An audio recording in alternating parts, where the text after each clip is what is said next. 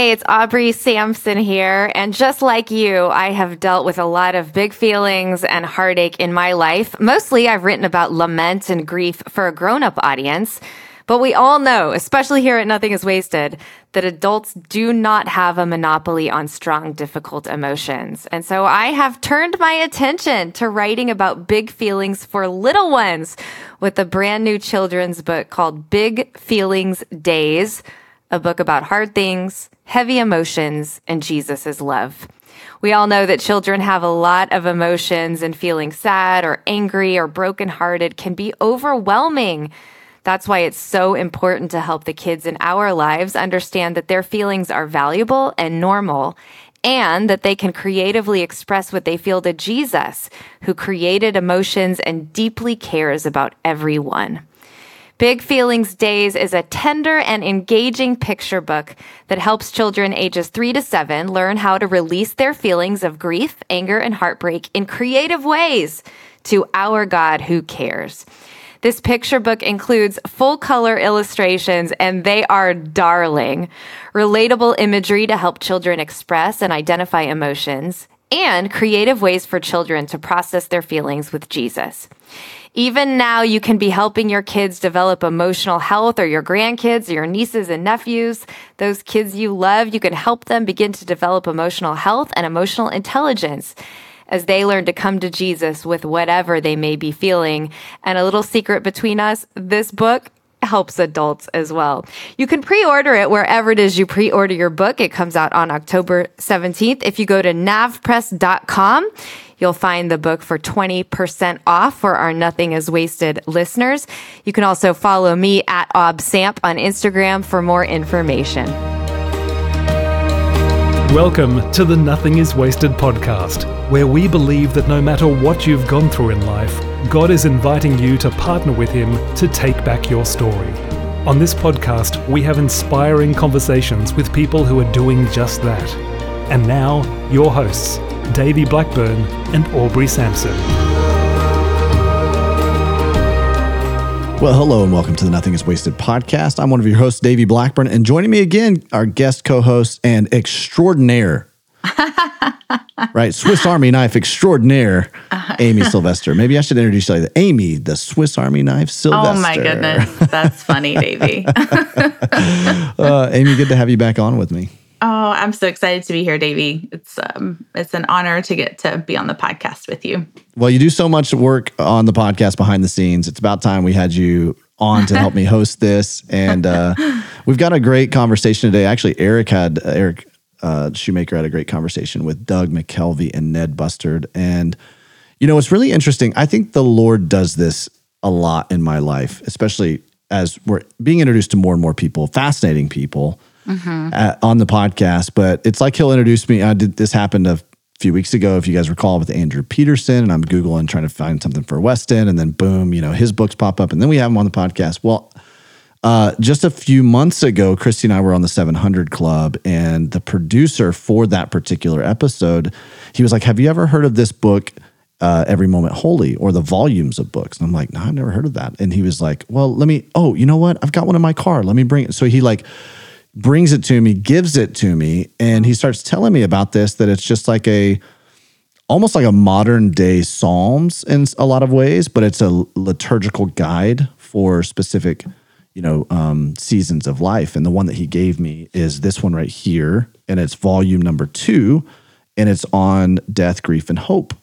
And so I think he assumed that I had, you know, come across it with my story and everything. And I'm like, man, I'd never, mm-hmm. but as I'm reading through it, I'm just like, oh my gosh, this is amazing. Well, lo and behold, the authors of this, or you know, particularly the main author of this, Doug McKelvey, we are interviewing him today on the Nothing Is mm-hmm. Wasted podcast. Yeah. And I just think it's just so funny how and providential how God does this. It's like it the, all loops maybe that's how he's trying Davey. to get my attention. You know, he's like, you need to read this. You need to slow down, Davey, and mm-hmm. read this. I don't know. I don't know if that's how God gets people's attention or not. Yeah. I, he does. It, I feel like that happens. It's almost like there's these little crumbs, these little hints, those little nods from the Lord when He's trying to teach us something. You know, sometimes yeah. it's a, you know, bam, God's teaching you something, and sometimes it's more um, subtle. You know, these yeah. little hints, and so yeah, um, I know. Yeah, well, the, these two, this conversation's a little bit different Um, it's unique because I would call these two men, they're, they're like Renaissance men. I mean, they are extremely educated, very scholarly, uh, mm-hmm. very diverse in their interests. I mean, just let me, like, let me, just for instance, Doug McKelvey, he, um, he has penned more than 350 lyrics and released those by various artists, artists, including maybe you've heard of some of these artists: Switchfoot, Kenny Rogers, Sanctus wow. Real, Jason Gray. Wide variety. So, yeah, so he's an incredible songwriter, also an incredible writer. He's got several other books that he has written, and then Ned is a graphic designer, illustrator, and printmaker for World's End Images. Um, just look, he's on. He serves on the board of the Association of Scholars of Christianity in the history of art.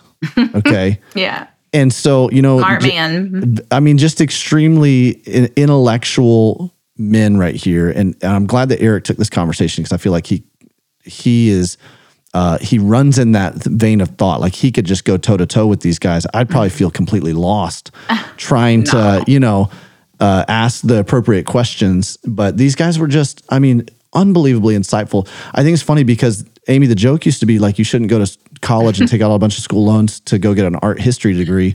Looks like Ned's doing okay for himself. Sounds like it. yeah. His art history studies over here. That's right. But um, I think the most important thing, and we'll talk more about this after the conversation, is uh, these these books, Every Moment Holy, are incredible. And mm-hmm. whether you're going through a time of grief, loss, pain, or whether you're not, I think it's really important that we have some kind of guide, like mm-hmm. liturgical literature like this, yeah. that's going to help us as we're trying to process through the different circumstances and seasons that we go through in our life. And, and Davey, it can things like liturgy or hearing like if you didn't grow up in a church that had like a liturgy, like the order of worship was very set and like you did like liturgical prayer each week, that can feel like almost like um too maybe cold or sterile yeah, or, or maybe like lifeless? foreign yeah, yeah, foreign but i really because i've kind of been in different camps in my mm-hmm. own journey of faith in terms of um, different churches and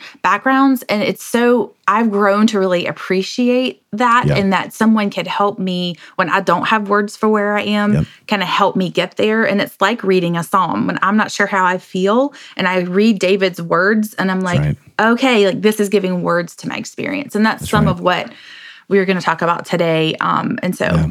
It is a pr- yeah. Go ahead. Well, I was just going to say I think it's so important, and and what I, what I've found experientially for me, and I don't know if this I can't necessarily say this is prescriptive. Maybe it is. Maybe it's just more descriptive. But we swim in a lot of different streams as we're working with different church leaders and stuff. And we've yeah. been a part of, you know, even in my own history, I've kind of been a part of different types of churches, different types of uh, Christian environments. Mm-hmm. And I've found that, you know, if I move into a space where there's a whole lot more what you would call free form worship, which mm-hmm. is the technical term for like if you go to maybe a charismatic church, it's very emotionally driven in a lot of ways mm-hmm. or emotionally emphasized. And then, you know, you can swim there, but it's so refreshing and helpful to come back to a more structured liturgical type of worship. And, you know, my kids go to a school, a Christian school, where they sing hymns in chapel every single morning. And some mornings I'll stick around after dropping them off and I'll just be there. And we're singing these hymns, hymns I'd heard long ago, right? When my dad was mm-hmm. pastor and was more of a, a traditional church. And I, it just bring me, it brings me to tears yeah. because of the richness of the words. Yes. And then understanding like as I've walked through life and, and I, it's like I have a deeper understanding of that. And so, yeah. I, I, think it's really important for us to appreciate both sides of those things. I agree. Yeah. And I think this is going to give us a kind of a new, we're kind of introducing to your palette in a lot of ways, uh, um, a, different side of, you know, Christian worship expression um, in, in writing and stuff with this conversation. So I think you're going to enjoy I think, this. And it just shows just how big, shows us how big our God is that, you right. know, he, the Lord is receiving our worship of all kinds. And, you know, whether it is in either side of that or in between, or maybe you don't even know how to express yourself in worship, um, that we're all that we're all learning in that. Right. And so um, kind of borrowing the words of these authors um, and people, you know, scripture to give that to us. But I agree, Davey. It's like I feel like I can meet the Lord at like a huge concert, you know, mm-hmm. almost experience. And then I can also experience him just like with quiet meditation mm-hmm. over a, a one phrase, you know. Right. Um, and so it, right. I, yeah, it's a great place to. This is gonna be a good conversation for all of yeah. us. Yeah. Well, Amy, we appreciate you being here. Aubrey right now is mm-hmm. super busy with the release of her new book, Big Feelings Day. Uh, so, this is so a awesome. great, great book. It's it's a book designed for kids. Even though it's designed for kids, it definitely has mm-hmm. great, I mean, incredible principles and truths for us as adults too. But it's phenomenal for your kids. I read it to Cohen almost every night. Aww. He has already termed certain days of his big feelings days. Oh my goodness, that's so sweet. My buddy, are you having a big feelings days right day right now? He's like, that's so helpful. That's so helpful, Dave. He's being equipped, Davey. So that's awesome. Helpful. And then yeah. what Aubrey does masterfully she helps us to teach our kids and helps them to understand what to do with our big feelings days. That's so good. And so uh, we want to make sure that you pick that up. We'll have a link right there too. And then, Amy, the other thing before we jump into this conversation we recently have released a mini course called When Everything Changes. Yeah. And you and Aubrey helped me teach that mini course. Mm-hmm. You're in mm-hmm. session two of that, right? There's four sessions. You're in session mm-hmm. two. I am. And the stuff that you teach is unbelievable in that session. Thanks. Um, how how was that experience for you? Just being being able to dive in and and walk through some of that. Um, I, I felt like I was kind of stepping back into my old self because I mm. used to do a lot of teaching um, and other um, parts of my life and discipleship stuff and um, and so it was really sweet to kind of blend two worlds for me of like I did a lot of like training and things like that in my younger years with college students and then some time in New York. Um, but I've not done a lot of training around grief. I've done a little bit, um, mm-hmm. but it was so good for me to blend like who I am, just that I want to help people re- be resourced, yep. but then also be able to convey very clear next steps for someone who is walking in fresh grief. Because mm. I would, I wish I ha- I did have that a little bit, but I wish I would have had someone say, "Here, Amy, here is like literally what you do tomorrow. Like yeah, here's a step right. forward." Right. So and that's so what good. distinguishes this course from mm-hmm. some of the other resources we have, including the Pain to Purpose course. You know, Pain to Purpose is designed for someone who maybe is a little bit further along in their six months after some kind of tragedy hits their life, or maybe a year, and they're like, okay, I feel like I've got my legs under me again on some level. Now I'm looking for a way forward.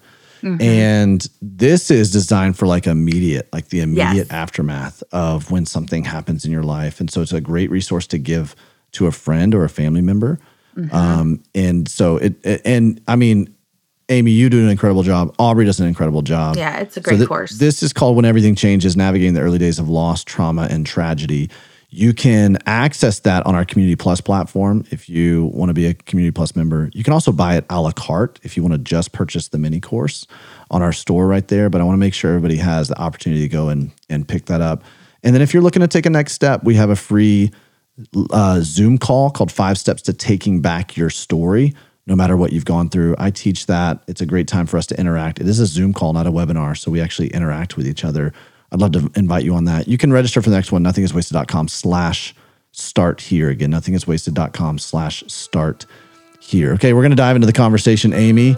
It's going to be a great one. I can't wait. You guys take lots of notes. You'll need to go back and revisit these notes, I'm sure. Doug, McKelvey and Ned Bustard, You guys go ahead and listen to Eric's conversation with those two gentlemen.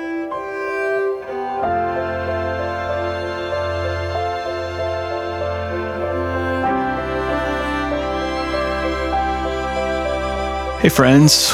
This is your host, Eric Schumacher, and I'm excited to welcome you to another episode of the Nothing is Wasted podcast. And I'm particularly excited to have on the two guests that we have today that you have just heard about Douglas Kane McKelvey and Ned Bustard.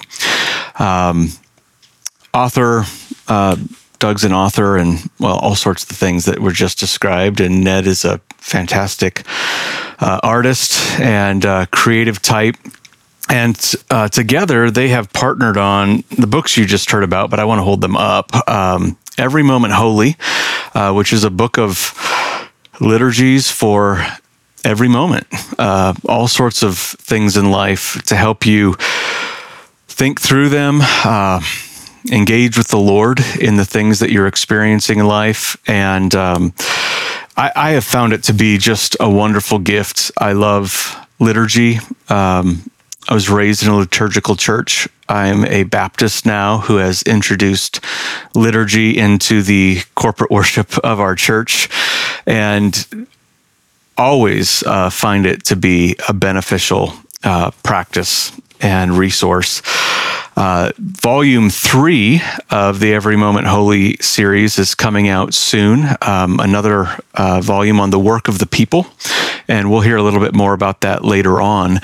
Uh, but the episode, the, the episode, the volume that we're going to focus on today is uh, volume two which I have found particularly helpful in the last few years, which is focused on death, grief, and hope. And I'm excited to talk about that. Uh, but for now, Ned and Doug, uh, welcome to the podcast. It's good to have you here. Thank you. Thanks, Eric. It's good to yeah. be here. So, why don't you uh, just introduce yourself a bit to our listeners and maybe tell them a bit about your stories, um, how it is that you came to know and love Jesus and uh, what you're doing right now. Ned, why don't you start? Uh, at my church, they don't let me do a testimony because I just tell people I've always been a Christian. I don't remember ever not being a Christian, and mm. you know, in, in, places where they want testimonies, usually it has to be like I was a rock star or a, in a in a motorcycle gang. I, I don't have that. I, I grew up, uh, my father, my grandfather baptized me. I grew up in his church and uh, was raised raised in the faith. Um, that doesn't mean that I don't doubt on a daily or you know every other half hour kind of thing. But um, yeah, I've I've always from the womb I've been I've been a follower of Christ, and uh, I don't remember the other question. So, uh, what are you doing now? Oh, oh, right. Uh, what am I doing now? Well, I'm I'm uh, I'm an illustrator and a graphic designer, and uh, um, been doing the Every Moment Holy books, and uh, I've got a new kids book coming out uh, very soon from InterVarsity Press. They've got a new line of called IVP Kids, and I've been doing a bunch of books for them, and that's what I'm happiest about. Yeah, that's been a lot of hmm. fun. Mm. Mm. right now, Doug and I are just going around telling people about Every Moment Holy. Tell us about a couple of those children's books. Just overview them, share the titles. Oh, sure. Uh, the IVP. I have uh, some kids books through Crossway, uh, Church History ABCs and Bible History ABCs. These books are. Um, I did a, a book with uh, Luci Shaw, the poet, uh, called "The O in Hope" for IVP kids, and then there's a set of three uh, St. Nicholas the gift giver, St. Patrick the forgiver, and St. Valentine the kind hearted. And, and St. Valentine is the new book mm. that's coming out. So you have this uh, square halo uh, glowing behind your head right now. So, what's the significance of a square halo, and uh, what kind of work do you do with this place called? Is it Square Halo Press? Square Halo Books, yeah. That uh, so that is a yeah sometimes my, my my daughter once said, "Dad, what do you do for a living?" Because I I have all, all these different kinds of things. Um, I am the curator of a place called Square Halo Gallery, and I'm the creative director for a company called Square Halo Books. Uh, that company has been in existence for mm, about 25 years. We've got over 40 books, and um, we want to make books that are useful for equipping the saints, living saints. And the Square Halo in church art is a symbol for uh, someone who is um, living but is a saint. So, like uh, our logo is actually based on a mosaic from the 500s of a pope, and he's got a square halo. And the idea is we know the pope is going to be a saint because he's the pope, but he's not dead yet. So, dead people like angels and saints, they get the round halo. Uh, but we have to give them a halo, but we can't give them a round halo we can't give them a triangular halo because that's a halo that the Trinity gets. So we give them a square halo, and the square being a, a symbol for Earth. So Square Halo Books uh, is is for living saints. It's for folks who are uh, trying to follow Jesus now, and we want to equip them for that good work. Mm, mm. Yeah, thank you. Little church history there today. Yeah. Uh, Doug, I'm I'm not noticing a halo with you. So, uh, what's your hmm. story? There's just a bit of a glow behind me. more suffused.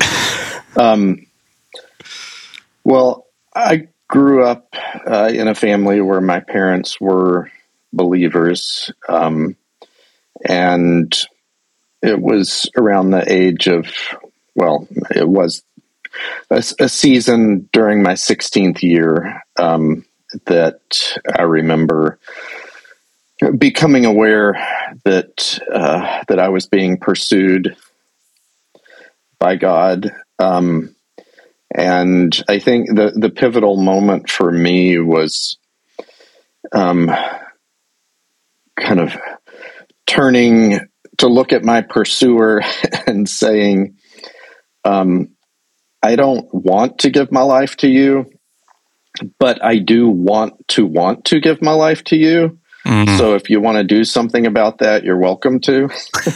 That's awesome. Um, and you know, God was was faithful in the ensuing months to um, turn my heart toward Him in a way where where that transition happened, where I went from wanting to want uh, to belong to God to wanting to belong to God. Mm. So, um, yeah, mm. and that's I mean that's a very shorthand version of a of a much longer and more convoluted story in terms of of um, my path, but it is um, it is a that's the most succinct mm. testimonial mm. I could give you, I mm. guess. Hmm. and what are you up to now? Um, now I I write uh, in various genres. I um, been writing prayers for the last several years, liturgical prayers for the Every Moment Holy series. Um, I do some screenwriting as well. Occasionally, I dabble in poetry. Occasionally, I'll still do some songwriting as a lyricist, which um, for about a dozen years uh, earlier in my career, songwriting was was my main mm. vocational focus. Um, and I I do a bit of fiction writing mm. here and there as well. Mm. Your little book, uh, "The Angel Knew Papa and the Dog," is one of my favorite uh, mm. novellas. It's a it's a novella, right? Yeah, it's fantastic. Yeah, yeah very very uh, good story. Um, I, Every Moment Holy. Uh, the books are published by uh, Rabbit Room. Uh, let me get the Rabbit Room Press. So for our listeners um, who are hear the term Rabbit Room and you know the Teletubbies or something come up with little bunnies hopping around. Uh, wh- what is? I'm actually a member of the Rabbit Room, I think, and um, but I even find it hard to describe to people what it is. Uh, could you talk a little bit about the Rabbit Room? Yeah, I think the easiest way to describe what it is is to kind of quickly tell the story of its inception. Um, in Oxford, there is a pub called the Eagle and Child that is a very old pub. It's been there a long time. Um, and there's a back room in the Eagle and Child that is called the Rabbit Room. And that is where the Inklings would gather on a weekly basis as I understand it, the Inklings being um, Tolkien, C.S. Lewis, um, Charles Williams, um, sometimes Dorothy Sayers, and um, other friends of theirs who were all, or mostly all, authors, um, would get together and um, just you know enjoy one another's friendship but also present to each other sometimes the the things that they were working on and writing and get feedback from one another. So um, the recording artist and author Andrew Peterson um, was there once in Oxford in the Eagle and Child, sitting in the rabbit room, and was pondering the ways in which friendship had shaped the output um, that these various authors had created things that have had such an enduring significance and shaping effect on um, on so many of us and on our thinking um, within the church. And he started to ask the question, well, is that is there some way we could replicate some semblance of that in Nashville? Because um, that uh, Nashville was Andrew's home base and still is. So he came back excited about the possibilities and talked to his brother Pete about it. And they came up with all of these plans for a destination bookstore and coffee shop and all kinds of things. But they didn't have any money, so they ended up just doing a blog instead. um, but invited a lot of their friends who were artists, musicians, pastors, um, novelists to participate in that, to contribute to it. Um, and so an online community quickly gravitated toward that, formed around it. Um, and wasn't long before those people began to ask for some kind of a conference where they could get together. And so Hutchmoot, this annual conference Rabbit Room does, was born. And um, soon uh, Rabbit Room Press began as a wing of the Rabbit Room. And and it, Rabbit Room just became something that continued to expand. Um, uh, in size and scope and, and the various ventures. And now there is a physical um, location, Northwind Manor in Nashville, where uh, various shows are hosted, live music, lectures, those sorts of things. It's also a place of hospitality. Um, and and Rabbit Room Press has its shipping facility and offices right next door there. Um, now there's Rabbit Room Theater, which is a new vent- venture um, creating live theater productions.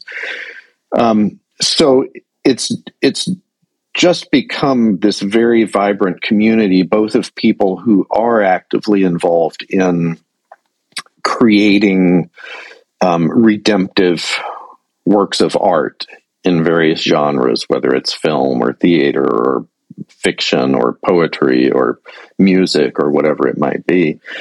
Um, but also this larger community of people who love those things, who are moved by those things, and who want to amplify the reach of those things, um, and who want to, um, you know, to help get those things created when funding is needed for that. And um, so it's, yeah, it's just become, you know, it's the rabbit room is not a church, does not position itself as a church.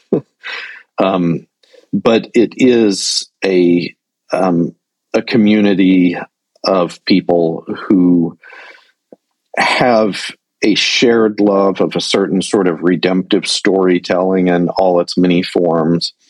Um, and who together celebrate that and um, you know are are very much an active part of um, amplifying and expanding those those good works, those good mm. stories. Mm. Yeah, yeah. Thank you for that. Um, yeah, and listeners, if you're at all creative type interested in um, creating redemptive works, I would definitely encourage you to check out the Rabbit Room and uh, get in line for the Hutchmoot.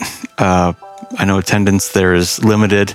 I've had the privilege of going to one of those, and I won't even try to describe what it is, uh, but it was it was a wonderful, uh, just a wonderful experience with a very unique community. Um, really, in some ways, unlike anything I've experienced before.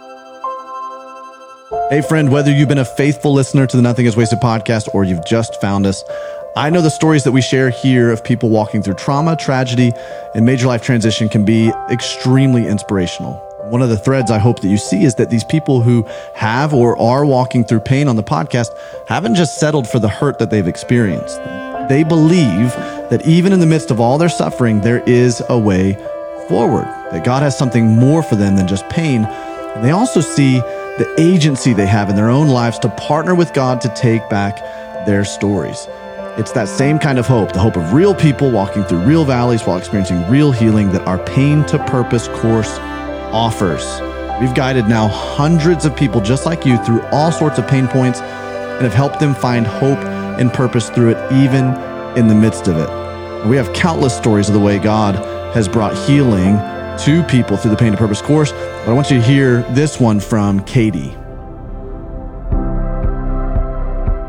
I realized that based on past hurt from just different Christian leaders that I had encountered during, because I grew up in church, that a lot of what they did to me, I was projecting onto God. So the Pain to Purpose course helped me to realize that I had a distorted view of God. It was a great moment because I got to realize that and then work to reframe my perspective of God.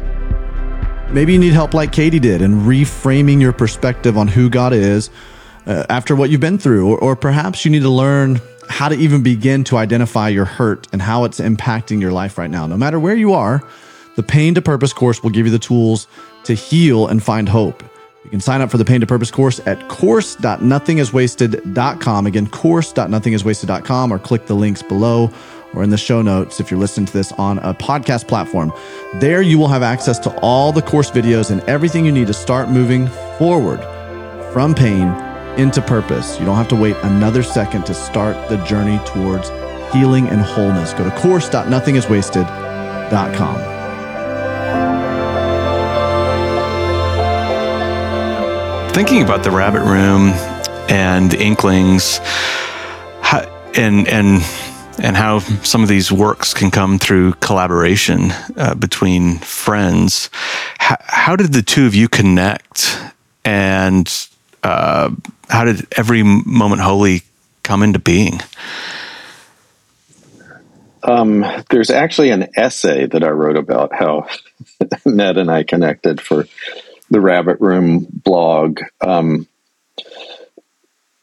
and I can't remember the title of it. So We'll find it and try to put it in the show notes. Intersecting lines might have been because because Ned and I actually, in retrospect, discovered that we had this um, this history we were unaware of, where we had probably met, had some conversations twenty something years ago, um, but also there were other ways that our that our lives were tied together in significant ways. Um, but it was during the the writing of Every Moment Holy Volume One, um, and I'll let Ned tell part of the that story from his side and perspective.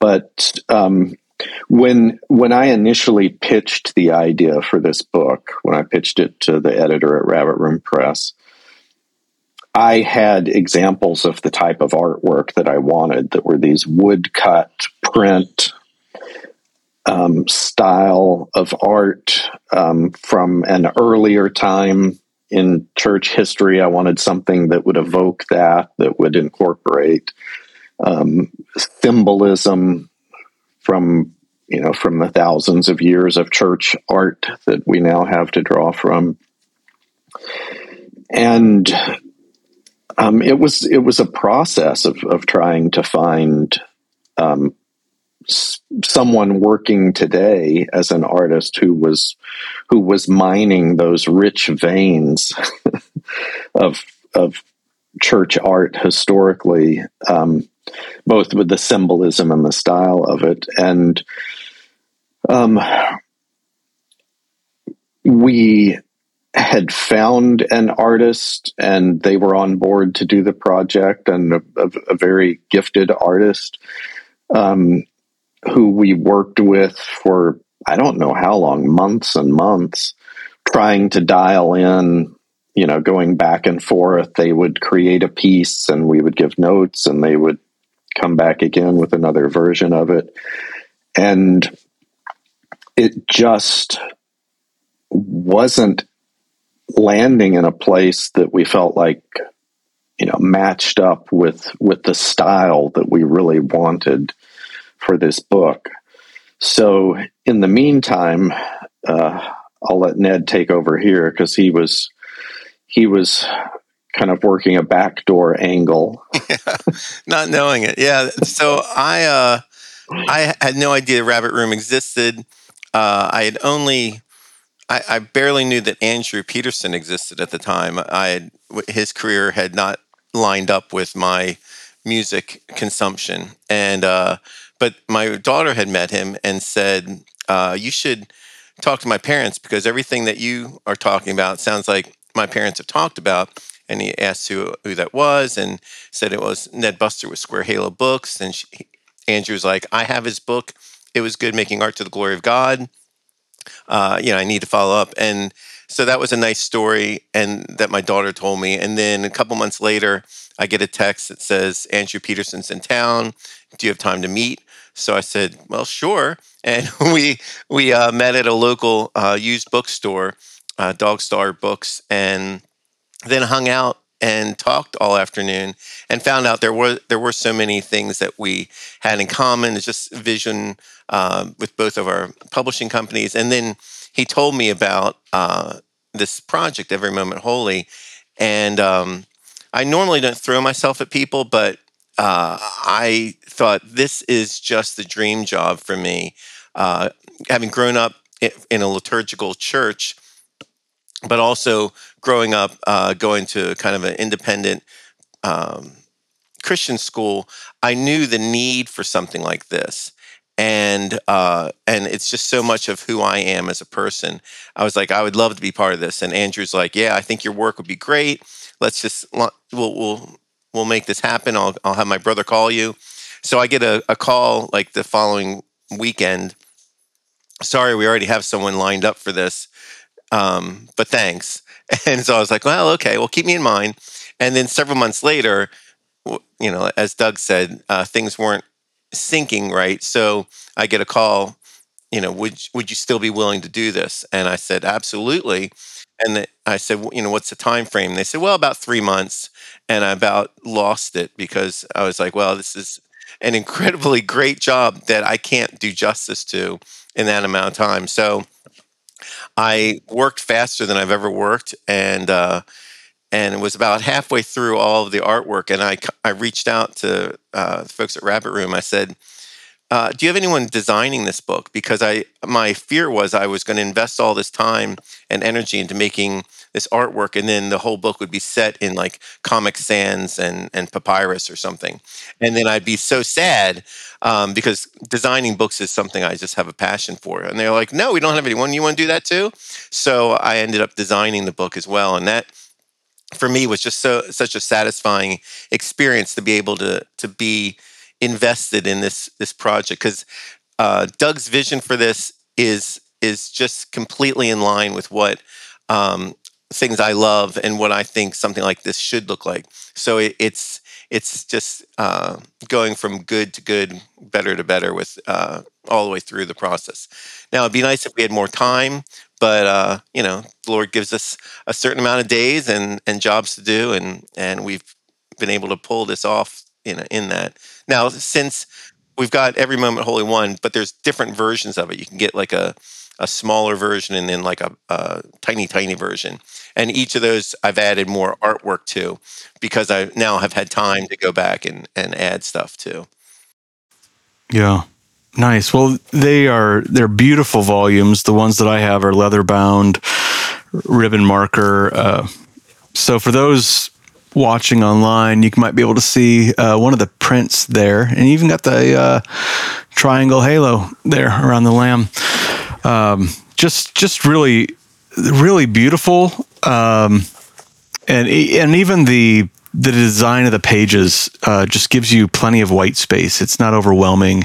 Uh, it's a place to sit and contemplate um, as you as you read. Um, really, in, I, I, think insightful and and helpful words.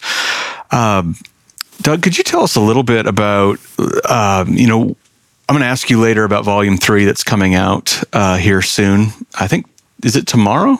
Uh, uh, November 3rd is the official release day. November 3rd. Okay. Okay. In about a week then from when we're recording this. Um, right now, I want to ask about uh, volume two on death, grief, and hope. how do you, how do you go about uh, and, and just for just for listeners um, just to be familiar with what this uh, contains uh, there's liturgies for seasons of dying um, for when the news is bad for long-term caregivers uh, for pre- preparing the heart to return to god what is his uh, to record for one's own funeral uh, to begin a bedside uh, vigil, uh, and then seasons of grieving uh, for grieving a national tragedy, for the mourning of a funeral, uh, for the scattering of ashes, uh, for one with a litany of regrets. Um, for removing one's wedding ring. so that's just a sampling of the sort of diverse and eclectic all the moments that go into death and grief. How, as an author, do you? What's your process for writing these? It it seems like it would be uh, difficult uh, to enter into all of those moments as a thinker and then condense them into words that would serve people walking through those moments. How, how do you do that? Hmm. Yeah, there there is a gravity to that process, um, and it, it was not something that I that I approached lightly. I mean, there was there was a sense of fear and trembling through that process. Um, in in order to answer your question, I should probably s- start by saying that that every moment holy volume one um, is this wide cross section of topics, right? Lots of daily moments, or or like changing a diaper, you know, making your morning coffee. Um, uh, and then there are some that are things like a liturgy for home repairs or liturgy for the first hearth fire of the season or for marking a birthday or um, so it's it's just this wide cross section of um, of moments, of emotions, of, of seasons of life.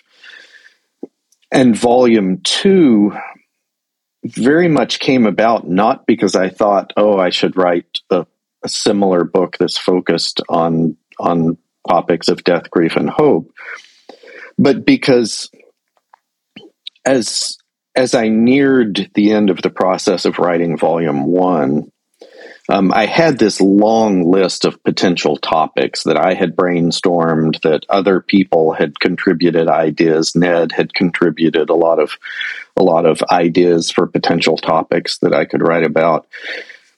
And one of those topics was a, a liturgy for the morning of a funeral. Um, but I, I, as I got close to the end of the process, close to the deadline when volume one had to go to the printer, I just didn't have the emotional bandwidth to start working on a new prayer that was going to be that weighty. Um, and that I knew was going to, that it had to be, um, it had to be vetted right? It had to go through a process of lots of people looking at it, weighing in on it, you know, telling me what was working for them in relation to their own experience, what wasn't. And I just, the process of writing volume one, even though some of the topics were, were weighty topics, um, others were just more everyday kind of, kind of topics. Um, but the net effect for me was that it was a it was a difficult season the, the year that I spent writing volume one. So I, I just felt too spent to approach um, as heavy a topic as a liturgy for the morning of a funeral. So, you know, we hit the manuscript deadline for volume one, sent it off to the printer, but I already knew that there was this sort of gaping hole that I needed to address at some point. um, but it took me close to a year after finishing volume one before I felt like I was in a, a space where I could start to look at writing um, another prayer or another set of prayers. So that was the one that I immediately turned to, thinking, okay, well, maybe we'll add it to the book in a subsequent printing, or at least it can exist on the everymomentholy.com website as a free download. So it would be available there for, for people who needed it. So I started working on that prayer and pretty quickly, within a few days of working on it, realized, oh, it's way too long. I think it was about 10 pages long. So I started looking at, okay, where am I repeating myself? What can I cut here? Couldn't find places where I was repeating myself and couldn't find anything that seemed unimportant enough that I could cut it. So then I thought, okay, well, maybe this is five different prayers. So I split that prayer into five different prayers that were each more narrowly focused and um, continued working on each of those, but but most of them began to expand as well to the point that they started to be unwieldy. And at that point, I started thinking, okay, well, maybe there's a small book here. You know, volume one covered all these topics. Maybe this is just a a small book that with maybe 25 prayers in it that you know covers some of these different topics related to to grieving um, but then I thought, oh, but what about um, prayers for someone who is going through the process of facing their own mortality? You know, the the follower of Jesus who gets the news that they have six months to live. Maybe what what would serve them? Um, and then I started thinking, and what about caregivers? Um, you know the, the people who are in that season of just being utterly spent on behalf of of of a person that they love. Um, you know, what about prayers for them? And so the more I worked on this book, the more it expanded, the more I realized, oh, there are so many facets to the journeys of grief that people have to the journeys of, of dying, of walking through that valley of the shadow that each of us will face at some point.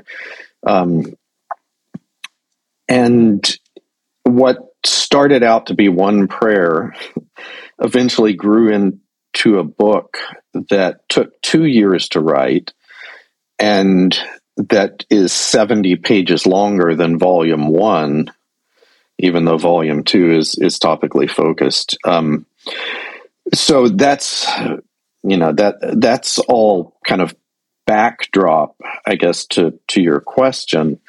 Um, but as as that project began to evolve, and I I was looking at topics that I knew should be in there, like a liturgy for the loss of a child, um, or you know, a liturgy for grieving a death due to suicide or um, that these very important and very weighty topics um, you know sometimes they were things that were within my own experience and i could draw from my own experience but other times they were just things that i hadn't walked through and so I knew that without community weighing in on these, they w- the prayers would not become something that would serve people who were actually walking through those those seasons in the ways that we wanted to serve those people. So um, in some cases, I reached out to people that I knew who had gone through those kind of things. Um, and they then walked through the process with me of they would read a draft that I had written of one of those prayers and they would give honest feedback on what I was getting right, what I was, you know, clueless about. Um, in some cases, even what I had written that might be taken in a hurtful way by someone who was walking through that, and so then I would I would go back and you know create a a new draft incorporating that feedback and um, send that back to them. Um, and until you know, until people who either were at the time walking through those particular things or had in the past walked through them until they signed off on those and said yes this is now in a place where it would have where it is helpful to me in this moment or where it would have been helpful to me 10 years ago when I lost my when I lost my child or whatever it might have been, um, those did not go into the finished pile, you know, that were ready to go to the printer. Um, so in some cases, I was reaching out to people asking for their help, and in other cases, it just seemed to be that God was providentially orchestrating, um,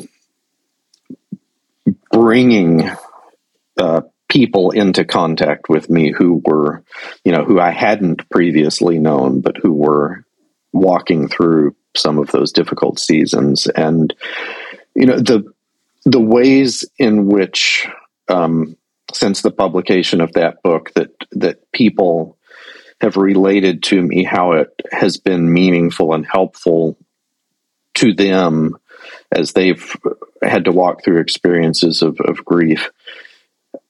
I know that it would not have connected in those ways in many cases apart from the labors of community, the willingness of of, of people who um, have suffered, who were suffering, their willingness to open a window to that, um, knowing that by doing so, they would serve others who would be walking that same path after them right? That it that apart from those people walking alongside um, and becoming a part of the process of creating this book it it would not have landed in the place that it needed to you know to resonate uh, with the realities of, of, of those difficult seasons that that people are walking through. Mm, thank you, thank you for sharing that. I, I was just thinking as as you're explaining all that, how uh, creativity and this act of uh, writing, um, and really it's art as well. It's very poetic and. I, it's it's such an it's such a process that I think is a witness to the good news of Jesus Christ in ways that we might not always appreciate in that you're entering in to the suffering of others like Christ entered into in the incarnation. He he bore our sorrows and our griefs and our illnesses. He entered into our experience uh, to serve us and to benefit us, and and then even your readers who your pre-readers, you know, who have who are vetting the, you're vetting these prayers with, who are taking their own sufferings and saying, I, I want to serve others in suffering, use my sufferings to serve others by helping with these prayers, uh, is just, uh, I think, a really good picture of what of what Jesus has done and does uh, for us in His ministry. Uh, just so, thank you for doing that. I know it's it serves so many, and I know there's a cost to that kind of uh, creativity that can't always be expressed or seen uh, by those of us on the other side of the work. Um, but I, I, really appreciate it. Um, Ned, uh, I, I want to get to your creative process in, in making the prints. Uh, but I want to ask you, not just as an illustrator, but as a reader of Doug's liturgies, how has this volume served you personally? Yeah, in much more ways than I thought. I, I just to go back to Doug's work. I think uh, it's important to to recognize the fact the the part that his wife played in all of this. That she was very intentional about creating space for Doug and helping him uh, write write the prayers. And uh, we, when my wife and I were with them during in the middle of this, he, was really struggling, and we were talking about this, and and uh, she described just the the lengths that she would do just to create to create a good a good environment and for for which him for which he could write the the prayers. And that i i think that that's one of those things that you don't really doesn't really get acknowledged in in in the credits or, or anything like that. But uh, lisa was was really instrumental in um in doing uh, the good work of of uh, a wife who who is um, caring and supporting her husband in, in his work and, and making his work possible. In the back of Every Moment Holy two, there's actually a portrait of Doug and I uh, doing our work. I'm I'm carving and, and Doug's writing. And over our shoulders are pictures of our wives, and they are um, they're they're you know they're basically providing providing that space. Yeah. So um, uh, yeah, in that picture, we, Lisa's holding a skull to remind Doug that we're talking about death here and mortality, and um, you know they're both holding candles to light our work. So I think it's important to to recognize the the strong work um, that happened behind the scenes. This book was um, a hard thing for me to uh, kind of enter into because normally my work uh, my artwork is happy. Uh, like I, I, if you want dark and gothic, I'm not your man usually. And um, uh, as as much as Doug was going into this process with kind of fear and trepidation, I was too because I didn't really know how I was going to enter in and create the the artwork for it um, because my life was pretty happy. Uh, and then um, in the middle of of the process of writing the book, uh, my wife got um, the diagnosis that she had stage two breast cancer and stage four melanoma. And all of a sudden, uh, the, the process really started changing for me. And um, I, I felt that I could identify with what Doug was writing in ways that I, I hadn't before. Um, and so I, I found myself or you know either illustrating or or when I was laying the book out uh, just weeping over the, the, things that Doug had written uh, because I was going through it at that time I um, and then uh, it's amazing how the work that cr- we create you know ends up serving others but then can that can minister to us as well while my wife was in the hospital um, and in hospice, we were able to use Every Moment Holy two to provide words when we didn't have words. Um, when you're in the middle of grief and suffering, it's hard to know what to pray. Um, many times you, you, don't even know if you could, can, or should pray. You know that that uh, to reach out to God is is a hard thing, and um, so uh, Doug's prayers allowed us, um, not not allowed us, gave us those gifts. Um, he he prayed for us, and and then we were able to take those prayers and um, and use them. Uh, this past June was my 33rd anniversary, and um, uh, I was able to take the prayer for um, removing your wedding ring and um, use that because how do you how do you celebrate your anniversary when your when your wife is not there? It's I, I was I was struggling with that, and um, because of my artwork being so symbolic, people were like, "Oh, you don't have to take your ring off." I was like, "Well, the ring is a symbol um, for being married, and and that's not my privilege anymore. So I was able to take that. I had some uh, friends and fam- I had my family, my girls, and and friends from church, and we went to church and we we just basically just prayed that one prayer um, I think I prayed the prayer for uh, loss of a spouse as well, and it just it was one of those things that you realize this is what this is for. We we're making these books to create um, help people create these these these sacred spaces um, to set aside these moments as holy. They are holy, but often we don't know what to do or how to mark them, and so. Um, uh, it was yeah it's it, it was very useful uh, very good for me to have those this book and um, it's not ironic but poetic perhaps that that I created this while I was going through um, death and grief and needed the hope that that the prayers provided.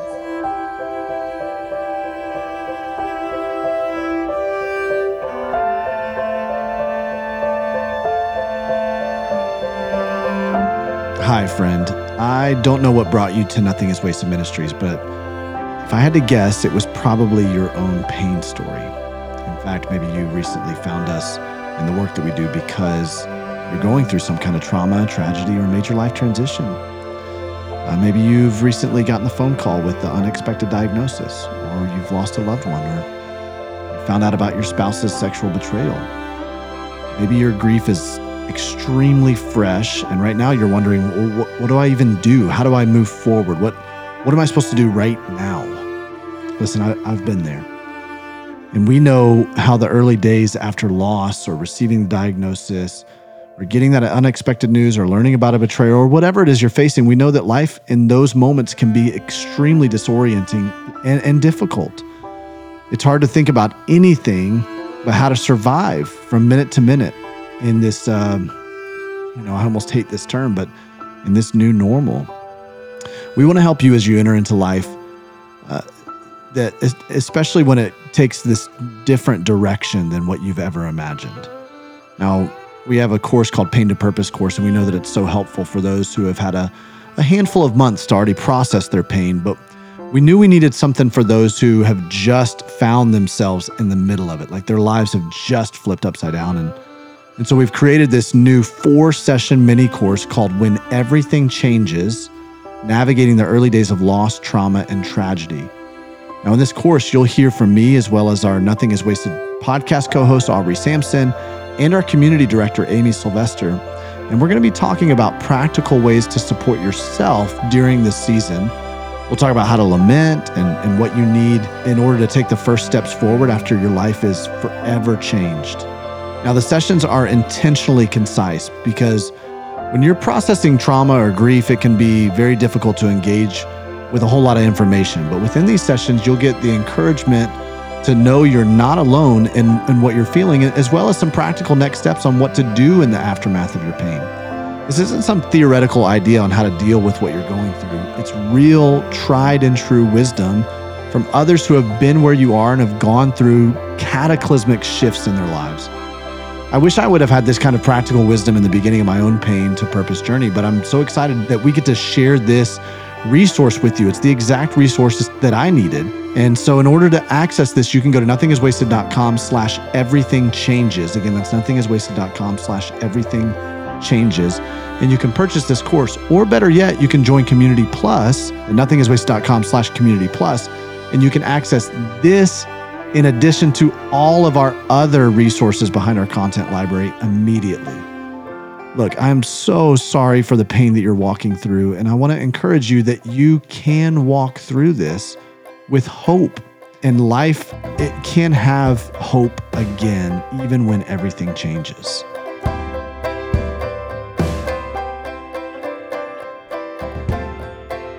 I had the privilege of knowing uh, Leslie from your late wife from afar, um, and was able to. She was a big fan of yours.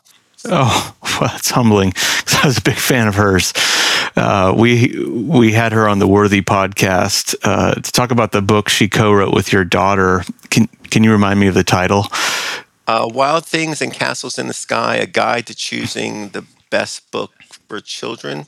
Something like that. It's it's a long, wordy thing. So yeah, it's it it overviews um, just really rich children's literature, and um, she was um, such a such a joyful person uh, to know and to to be around and to be encouraged by, um, and just a wonderful person. And and she's a more wonderful person now in the presence of Christ. And um, so I I I've, i know her for minutes, but uh, I I miss her.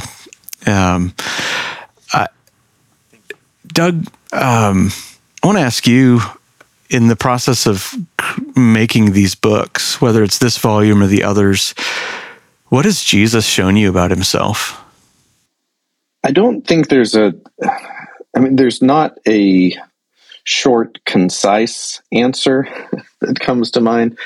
The, the process with um, writing each of the three volumes, it's been very different each time.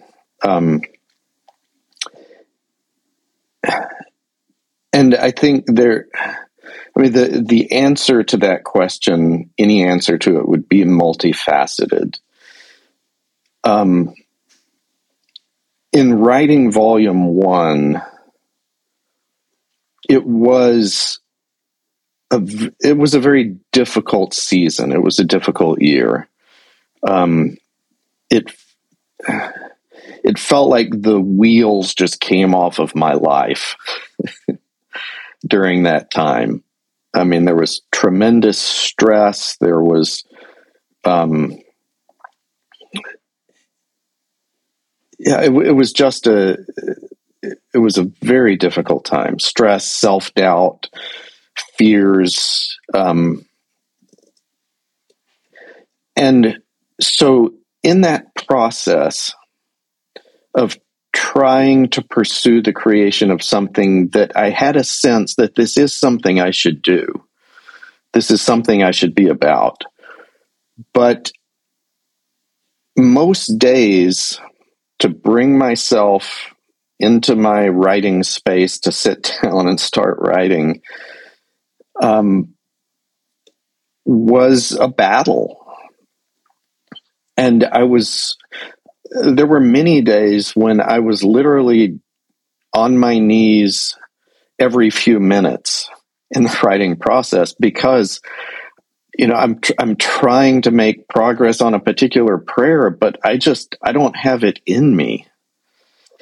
And so again and again I was just driven to that place of a recognition of my utter dependence on God um, if this if this thing was going to come to fruition, if I was going to make it to the end of this prayer, if I was going to make progress on a given paragraph, um, that you know, I knew that I was the uh, the kid who had a basket of a few little fishes and some loaves of bread, and somehow this is supposed to feed thousands of people.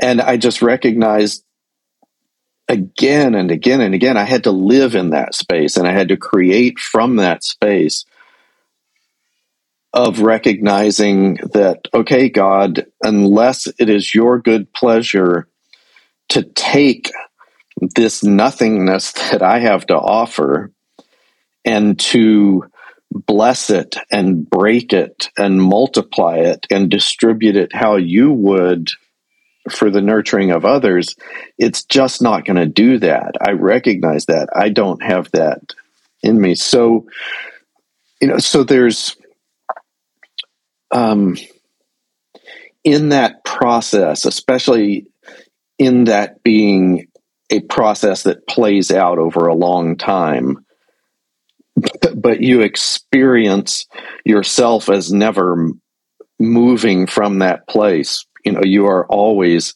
that little kid with an insufficient offering. And there's no way that you can ever mistake yourself for anything else for someone who has what it takes to pull off what you're hoping this thing could become and what you what you have a sense that you're being called to to invest your time in trying to create here. So I think in that there there is this revelation of Christ as the one who is laboring in us and through us. You know, that he is the one who's laboring in us to will and to do his work. He's the one who prepares in advance for us the good works that he then calls us to, and he prepares us for the doing of those good works, and then he labors through us to accomplish them. Um, so, in the process of writing volume one, there was that sort of revelation, I think, of of of um, how it is Christ who labors in and through and around us, um, and how He works through my weakness, and how it's His good pleasure to take my brokenness, my inability, and when that is yielded to Him um, that that it seems that it's his good pleasure to to take those insufficient offerings um, and to use them for his purposes. Um, in the in the process of the two years that I spent writing volume two, there there were a lot of people who were worried about me um, a number of people, friends, family came to me during that process and were like, are, you okay? I can't see how you could be okay just having to deal with all these weighty topics. Um, and that actually wasn't the case. There, there was this real gravity to the topics, but what I was finding was that um, was that rather than it being an oppressive gravity, it was a right gravity. And I recognized what I'm beginning to get an inkling of through this process, or the way I'm being changed, is that I'm becoming a little better at mourning with those who mourn. With, uh, with first being aware in a way that I wasn't before of how many people that I interact with on a given day are carrying a great weight, are grieving, are dealing with a sorrow, are facing the loss of someone, or have lost someone and they're still, you know, dealing with that. Um, and then beginning to learn just a little bit of what it what it might mean to walk with those people. Um, which I think begins with a recognition of how inept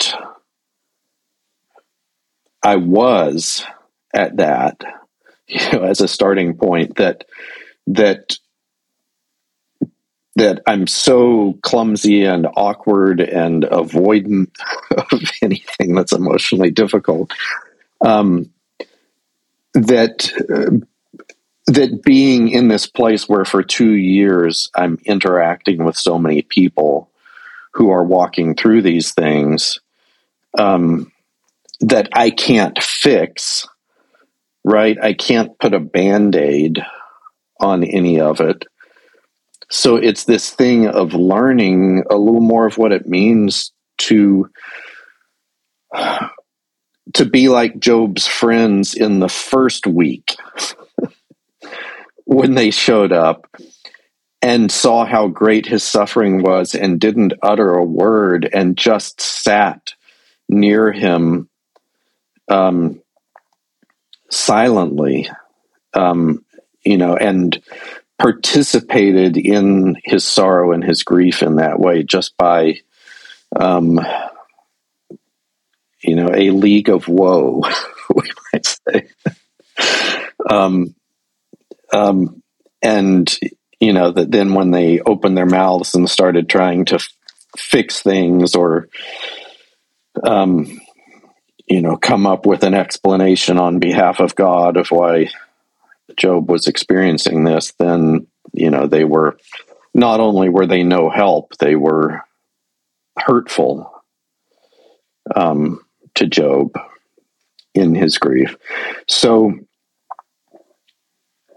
so I think um, in that there's also there's a revelation of Christ, of aspects of who He is. Um, you know that that command to rejoice with those who rejoice and mourn with those who mourn comes in the context of Paul beginning to unpack um, what it means to offer ourselves as living sacrifices. You know, that those things come after that as part of this is what it looks like to progressively learn to offer your entire self as a living sacrifice. You know, it's that you are engaging um, with other people in the in the celebrations of their life in actually not being not being envious of what someone else you know of the blessing they've just experienced but actually rejoicing with them and of actually grieving with those who grieve, of mourning with them, of being willing to sit in that space as well. That these are part of what it means to be conformed to the image of Christ. Because we see him in his short time of ministry on earth. You know, we see how he will celebrate at the wedding and you know will provide the best wine that that anyone has ever tasted here and then he will break down weeping at the grave of his friend Lazarus and he will have compassion on all of the suffering people that he encounters and um yeah so you know so there was there was that kind of revelation slow dawning experiential sort of, of revelation of of the heart of Christ um, as I worked on volume two. Um, and then volume three, which is subtitled The Work of the People. And, um, you know, it was a very different creative process because I invited dozens of other authors, and Ned extended invitations to um, to several other artists to to create illustrations alongside the illustrations he was creating for that book.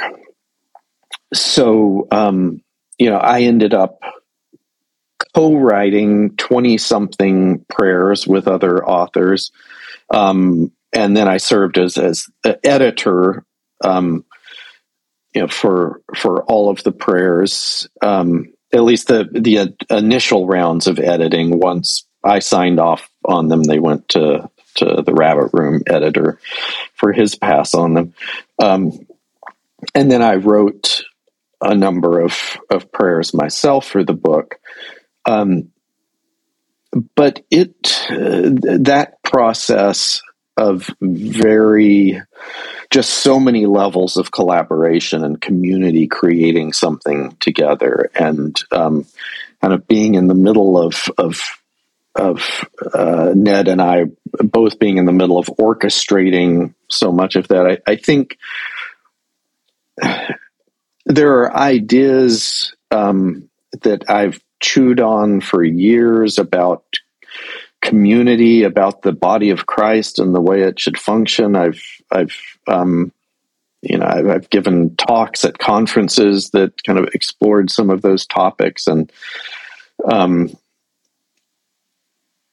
and so those those are ideas that have mattered to me for a long time as I've tried to wrestle through these ideas of well, what what is the body of Christ supposed to look like? How are how do we function together? How do we what does it mean for us to work as one body with Christ as our head? And um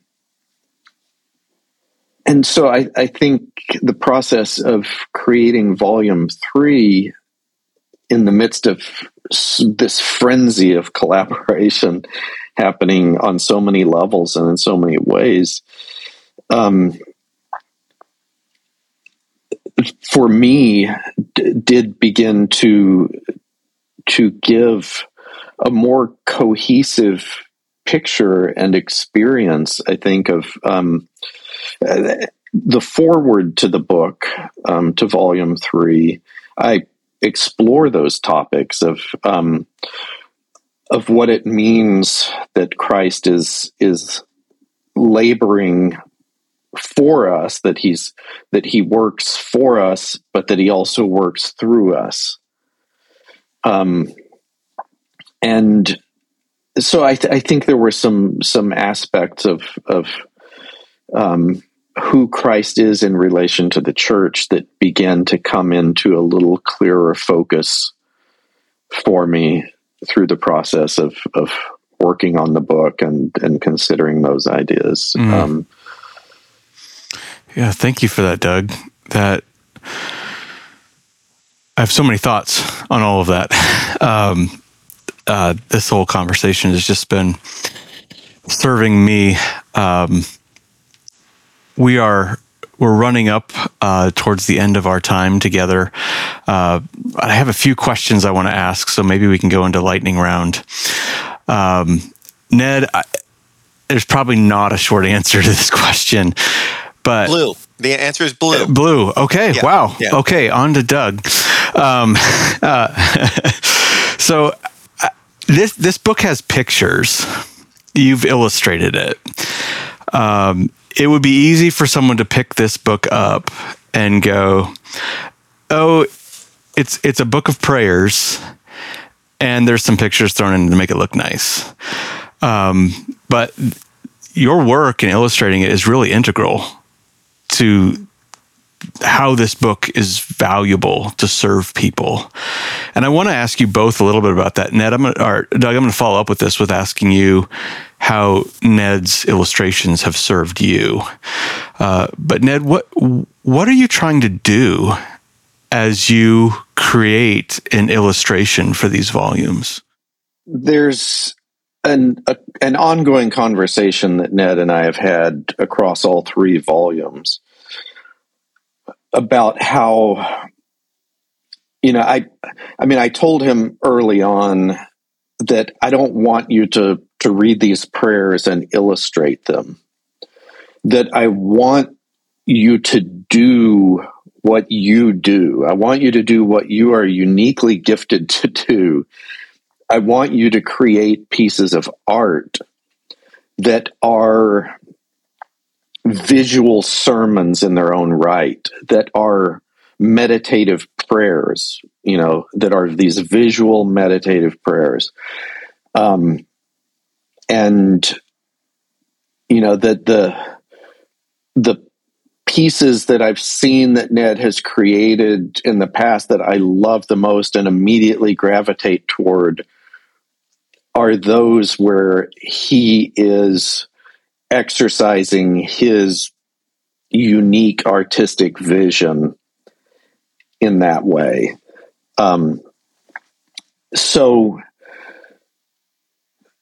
I think that's a that's kind of a necessary setup because there is always this tension on collaborative works with with authors and and artists where um, where the artist can come in thinking, okay, my job is going to be to illustrate.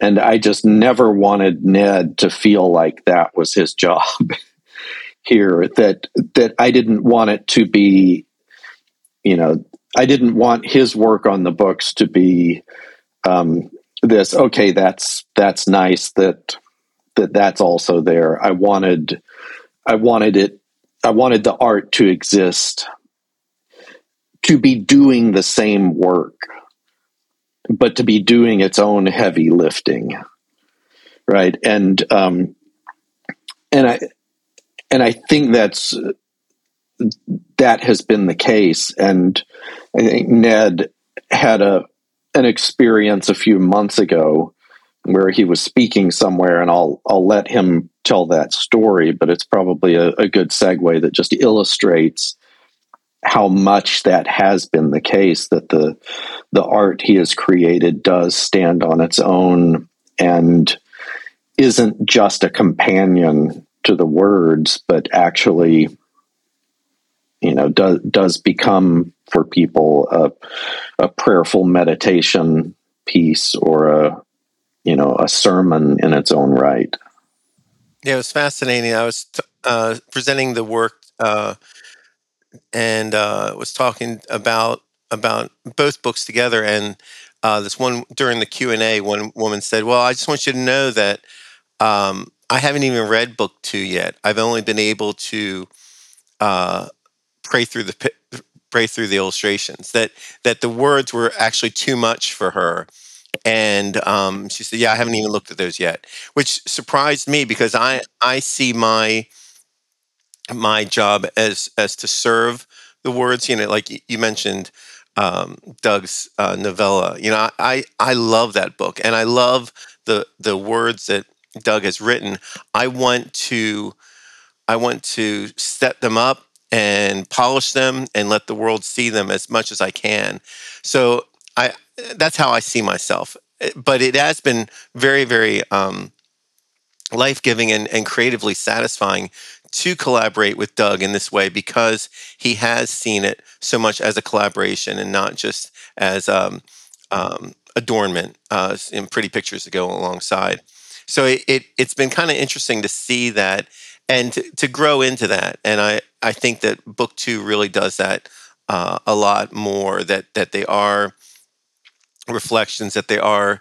Um, I mean, really, if art's going to do its job, it is going to bring bring you into ideas and experiences in different ways than words are, and and we have to allow each to do. I mean, uh, same thing with music. You don't expect music to do what visual art does, what what words do. That that they each sphere has its own uh, unique gifts to the the receiver, and uh, and that's what you know, what's been interesting for me to see how how that works because it it's it surprised me. Like I, I think of myself as that monk, you know, working on the Book of Kells and just drawing little pictures by the side um, to make it pretty.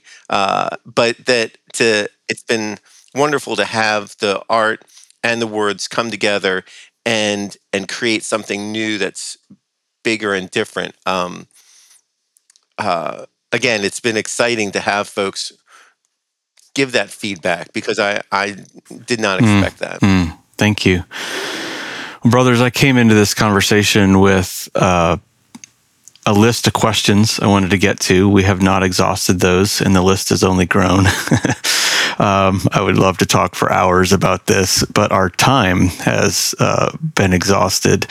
Uh, could you could you tell us where folks could find uh, both of you in your online spaces to connect with your work? Uh, for me, you can just find me at uh, I'm on Instagram. I'm uh, just Ned Bustard. if you want to follow me, you know that would be great to to follow my work there.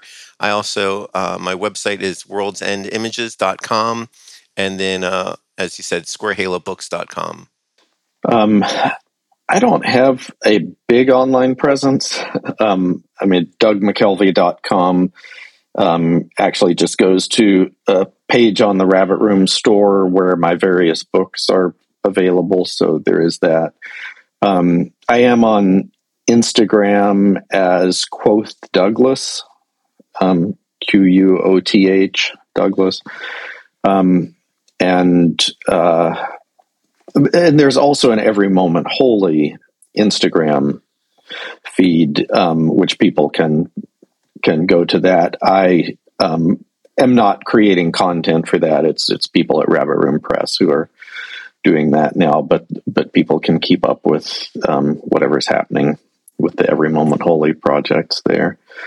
Uh, listeners, I want to encourage you um, to visit those places online. I think I think links will be in our show notes, and it, if I I would encourage you to get all three volumes of Every Moment Holy. Um, I would I would particularly encourage picking up volume two because it's a volume you want on hand when you need it. Um, and there are there are things you're going to experience in life that I would love for you to have it within reach when you experience them, as opposed to waiting for UPS uh, to show up with it or asking your local bookstore to to order you a copy. Um, sit with it, even if you're not going through a, a period of death and grief right now. Uh, or maybe you haven't experienced that yet in life. Uh, you know people uh, who are experiencing that. And I think the process of meditating on these, much like Doug mentioned, the process of, of writing these will help you be a better friend to, to sufferers. Um, Ned and Doug, thank you both for serving us with your time and presence today. It has been a delight and a privilege to, to talk with both of you. Thank you, Eric. It's been a lot of fun.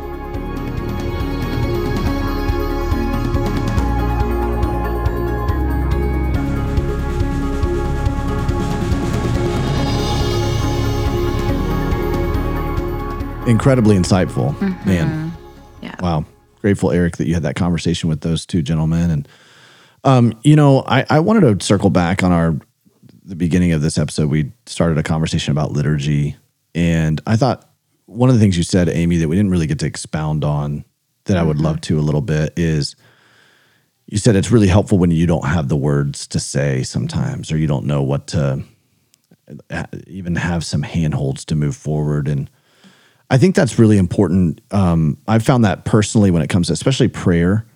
You know, there are times where I'm like, I, I know what I'm trying to pray for. I don't really mm-hmm. know, but I don't necessarily have the words to express it. You know, mm-hmm. and I know scripture tells us that the Holy Spirit, mm-hmm.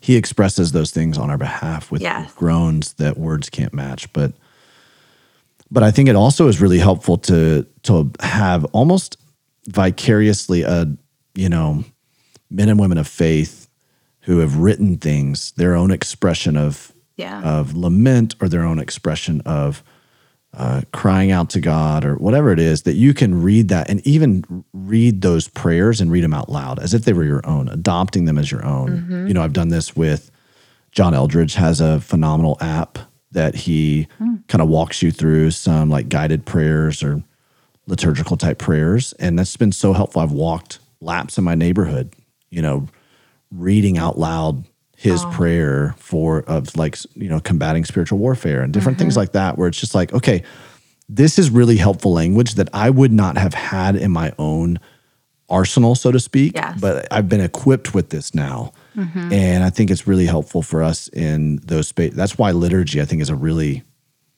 or one of the reasons why it's a really helpful thing you know yeah I was introduced to Valley of Vision um mm. gosh I, pro- I think I was in college when I um, was introduced to that, and it it was written so long ago, but yet you can see that the, you say this a lot, Davey, the commonality of what we walk through in life mm-hmm. around uh, generations and the world is pain. And so, and then sometimes we walk through seasons where um, you're frustrated with the Lord, or you're frustrated with your right. circumstance, and it's like you almost need someone to kind of pull you into or like that conversation again. And I think right. that sometimes these resources, like Every Moment Holy, um, Value Valley Vision, like you said, John mm-hmm. These resources can be so helpful to give language where we feel kind of muted, where we don't have right. that. It's not bubbling out of us ourselves. Yeah. Um, so that's so good. That's yeah. so good. And some of you guys may you may be like, okay, well, words isn't my thing. You know, mm-hmm. I'm not a words kind of person. That's okay. That's based on temperament or background experience, you know, giftedness, whatever. But maybe there's other ways that you can express that kind of grief or lament or crying out to God, and it may be visually, mm-hmm. you know, mm-hmm. maybe it's through some kind of uh, art. You know, we're sitting down working on some kind of a project, a craft, or art expression. I think that's really helpful. It what it what it's doing is it's um, it's kind of simulating this idea of centering, mm-hmm. you know, mm-hmm. quieting yourself, focusing in on one thing, really letting the emotions that are coming through right now and expressing it onto paper. Mm-hmm. And there's something that is very, um, it, it, brings a whole lot of, we call it filing away, is what takes place when it, that's kind of more trauma language, but it starts to file away. It gives a, um, a, a, a definite space in your mind for that particular thing. It begins to help you with your with your trauma narrative in a lot of ways by mm-hmm. doing that, mm-hmm. expressing art. Some people like to dance. You know, mm-hmm. we have a mm-hmm. friend who she is a very expressive. Uh, like con- she did contemporary dance was her background, and so when she, especially in worship settings, she just you can see Aww. her. She's like more fl- free flowing in that, and so that's kind of her mm-hmm. expression of emotion. So I think it's really important to know. Okay, so how how do I when I don't have the words? Mm-hmm. How do I still interact with God? How do I still try to communicate these things to God? Yeah, you know? and I, I think with Ned's art background, it's so appropriate for us to talk about that because it's it can be it can be a written word, but it also could be an image or a photograph, or like you say, dance, music, and that expression the point is is to get it out and i share that right. in the course that you mentioned about when everything changes is that mm. if we don't express what's going on inside it kind of bubbles out in other places it bubbles out in our sleep patterns eating patterns our anger emotions yeah. so it letting it out in a way that is maybe unique to you um mm. it, in and maybe it's going for a run or maybe it's you know um, creating an amazing painting. And one thing that I think is so interesting is a lot of times when we let those expressions come out, it actually helps more than just you. That's right. Um, you know, if you've ever seen a moving piece of art or a song, it hits you in a certain place, and it, it, the words are just there for you, or even just the the music itself um, mm. can move you to tears. It's like that. The creator is being moved, and they're getting to share their expression, but right. then it's going and helping other people. And that often right. happens, often happens. Yeah. The way we express our emotions is going to either be constructive or damaging. Yes. And so if we suppress those emotions, it's usually it's going to by default come out damaging. Mm-hmm. Whether that's through our words or whether it's through our actions or what, right? But if we are intentional and thoughtful about not just expressing them, but how we're going to express them in a way that's constructive, then it can be um, there can be a multiplying effect or mm-hmm. increased impact of how constructive it is because of like what you just said. It ends it ends up impacting other people, giving them language to be able, giving them a they are ministered to by, yeah. right? And they're mm-hmm. like, oh my gosh, yeah, right. And so I think that there's, it's a, amazing to me to see the phenomenon of technology right now, connectedness when it comes to social media, when it comes to, I mean, back years ago, it was blogging, right? That was mm-hmm. kind of the mm-hmm. first break into that stratosphere where you see people beginning to express certain things, but people found, find solidarity in that. Mm-hmm. And they're like, oh, there's other people who are feeling similar things as me and they're putting words to it in a way I could never put words to yeah. it. It's like, whoa, oh they my feel seen. They feel seen right. and heard and understood. Yeah. That's right. Our friend Cameron Sprinkle, you guys have know the Sprinkles. You know, Chris has been on here a few times. She's one of our coaches. But Cameron, if you go back and listen to their episodes of the Nothing Is Wasted podcast, you'll you'll notice this in the way Cameron communicates. He communicates in metaphors all the time. He has Aww. the best metaphors. So cool. For any given situation. And it, it's not you know, at first when I first interviewed him, I thought it was like calculated, planned out, rehearsed. Now that we're in a we're in a small group with him, and he it just comes out of him, right? Wow. Because he's an artistic person and he mm-hmm. thinks in images. He thinks in like these more. Um, he brings abstract concepts into a very visual, concrete kind of uh, concept for us. And so it it it's I'm just like amazed by the how he can express that. Christy and I talk about all the time. We're like, oh my gosh, you just gave words to something I would have never been able to mm-hmm. give words to mm-hmm. that but it awesome. describes exactly how I feel right there. Mm. And so it is helpful to to be able to give people an outlet in that way. Yeah. Yeah. So good. Well, yeah. you know, next week we've got a great conversation with Dr. Mark McNear. Um, actually, Eric has this conversation again. Uh, it's really great to have Eric helping to carry some of these interviews and Aubrey carrying some of the interviews. And so it's going to be an incredible conversation. But what, what I want to draw your attention to first before we uh, let you listen to a clip of this is In a second, Amy's going to read a prayer out of, or, you know, um, yeah, I guess it is a prayer. It's a hmm. liturgical prayer out of every moment holy. Before we do that, I just want to draw your attention again to the, the five steps taking back your story uh, call that we have regularly. I think there's only two left for this year. At this point in this conference, I'm not sure exactly. There may only be one left for this year. So I'd love for you to join me on that. Nothingiswasted.com slash start here. It's a free call. If you're looking to take a next step or if you're looking to take your first step in your healing journey. Um, mm-hmm. And we want to thank Sleeping at Last for providing all the music for the Nothing is Wasted podcast. You can download or stream his music anywhere you can download and stream music. Be sure to follow us on Instagram at Nothing is Wasted Ministries. And then we'd love if you would write a review and rate the podcast on Apple Podcasts. It really would minister to us just to hear how this is impacting you. You can follow again, Nothing is Wasted Ministries on Instagram. Uh, you can follow me at Davey Blackburn, follow Aubrey at Samp. You can follow Amy at Wholehearted Life this, with an underscore. This Wholehearted Life. This Wholehearted Life. underscore. this Wholehearted Life underscore. Yeah.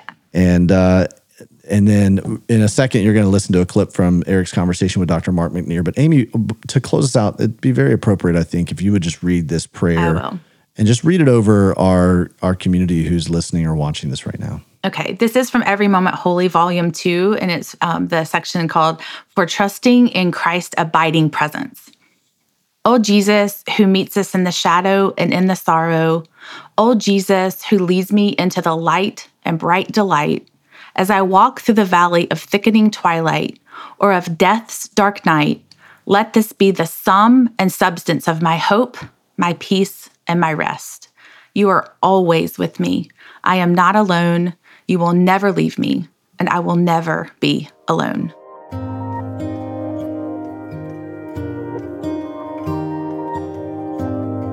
Went to a psychiatrist. Somebody referred me to a psychiatrist in New York City and I went there, and he, um, I didn't talk about trauma at all. I wasn't even aware that there was trauma. You know, I I, I talked wow. about depression and and mm-hmm. anxiety, and I talked about um, just being scattered.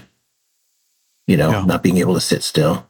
And so he diagnosed me with major depression and diagnosed me with anxiety with panic attacks and ADHD. Mm-hmm. So I got mm-hmm. my mm. medications and started taking them and you know they really helped. Like it, you know, until they didn't.